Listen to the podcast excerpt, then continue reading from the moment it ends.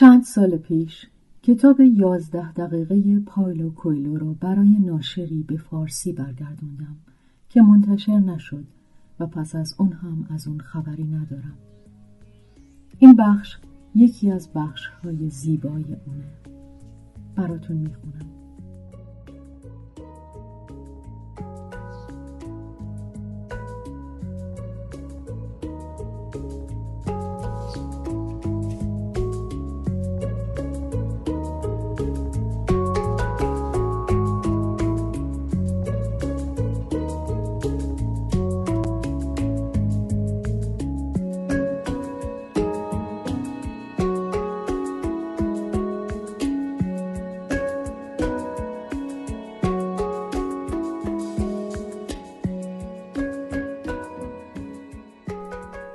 یکی بود یکی نبود. پرنده‌ای بود، دو بال کامل و زیبا داشت، با پرهایی پر زرق و برق و رنگ و رنگ و خارق‌العاده. خلاصه موجودی بود که باید آزاد در آسمان بال می‌گشود و شادی را به دل هر که او را می‌دید فرو می‌ریخت. روزی زنی این پرنده را دید و عاشقش شد. پرواز او را تماشا کرد و دهانش از تعجب باز ماند. قلبش به تپش افتاد و چشمانش از هیجان و شادی درخشید. زن از پرنده خواست تا با او بپرد و آن دو در آسمان با هماهنگی کامل پرواز کردند. زن پرنده را تحسین و ستایش می‌کرد، اما ناگهان به ذهنش رسید شاید پرنده بخواهد به کوههای دوردست پرواز کند. زن ترسید ترسید که نتواند این حس را نسبت به هیچ پرنده دیگری داشته باشد و حسادت کرد. به توان پرواز پرنده حسادت کرد. فکر کرد باید به فکر دامی باشم. بار دیگر که پرنده آمد دیگر از اینجا نخواهد رفت. پرنده که او هم دل به مهر زن سپرده بود، روز بعد برگشت و در دام و قفس افتاد.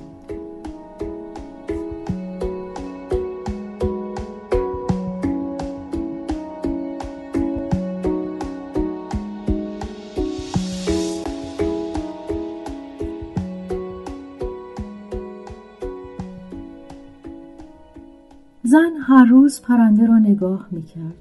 او دیگر آنجا بود، جلوی چشمش، و او را به دوستانش نشان میداد و آنها میگفتند حالا دیگر تو تمام آنچه را میخواستی داری.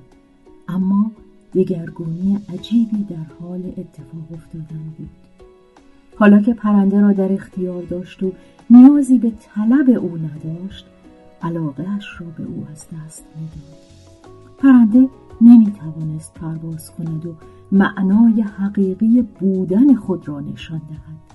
تن به بیهودگی سپرد و درخشش پرهایش رفت و زیباییش را از دست داد. و زن دیگر توجهی به او نمی کرد جز آن که به او غذا بدهد و قفسش را تمیز کند.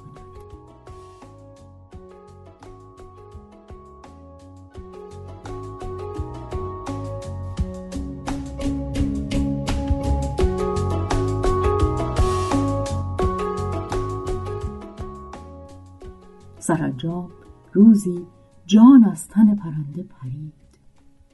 زن به شدت غمگین شد و یک سره به پرنده فکر میکرد، اما یادی از قفس نمیکرد.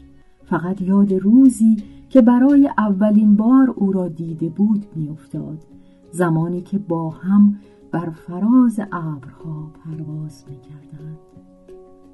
زن اگر کمی عمیق‌تر خودش را می شناخت، باید می فهمید که چیزی که او را جذب پرنده کرده بود آزادی پرنده بود، نیروی بالهای در پرواز او، نه وجود و حضور مادی او.